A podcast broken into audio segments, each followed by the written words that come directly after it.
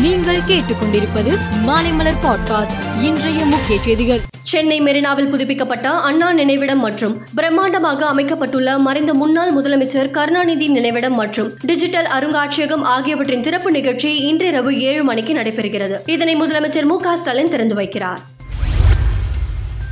தேமுதிகவின் மதுரை புறநகர் தெற்கு மாவட்டம் சார்பாக மதுரை திருமங்கலத்தில் பாராளுமன்ற தேர்தல் ஆலோசனை கூட்டம் நேற்று நடைபெற்றது. இந்த கூட்டத்தில் தேமுதிகவினர் விருப்பத்தின் பேரில் விஜயகாந்தின் மகன் விஜய் பிரபாகரன் விருதுநகர் பாராளுமன்ற தொகுதியில் போட்டியிட வேண்டும் என தீர்மானம் நிறைவேற்றப்பட்டது.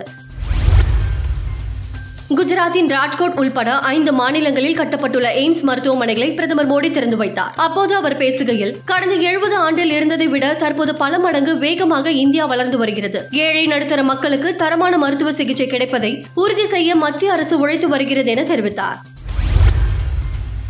ஹரியானாவில் இந்திய தேசிய லோக்தள தலைவரும் முன்னாள் எம்எல்ஏவுமான நஃபே சிங் நேற்று காரில் சென்று கொண்டிருந்தார். அப்போது அங்கு வந்த மர்ம நபர்கள் நடத்திய துப்பாக்கி சூட்டில் குண்டு பாய்ந்து நஃபே சிங் மற்றும் கட்சி நிர்வாகி ஜெய்கிஷன் ஆகியோர் உயிரிழந்தனர். இது குறித்து வழக்கு பதித்த போலீசார் குற்றவாளிகள் விரைவில் கைது செய்யப்படுவார்கள் என தெரிவித்தார்கள்.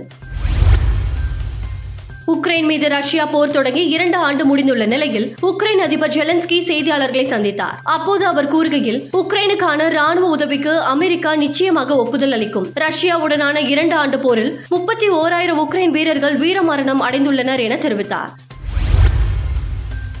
கோவையில் நடந்த ரஞ்சி கோப்பை தொடரின் காலிறுதி போட்டியில் தமிழக அணி முதல் இன்னிங்ஸில் முன்னூற்றி முப்பத்தி எட்டு ரன்கள் குவித்தது. தொடர்ந்து ஆடிய சௌராஷ்டிரா அணி முதல் இன்னிங்ஸில் நூற்றி எண்பத்தி மூன்று ரன்னும் இரண்டாவது இன்னிங்ஸில் நூற்றி இருபத்தி இரண்டு ரன்னும் எடுத்து சுருண்டது. இதன் மூலம் ஏழு ஆண்டுக்கு பிறகு அரையிறுதி போட்டிக்கு தமிழக அணி முன்னேறியது. ஒன்பது விக்கெட்டுகள் மற்றும் அறுபது ரன்களை குவித்த தமிழக கேப்டன் சாய் கிஷோர் ஆட்ட நாயகனாக தேர்வானார். மேலும் செய்திகளுக்கு மாலை மலர் பாட்காஸ்டை பாருங்கள்.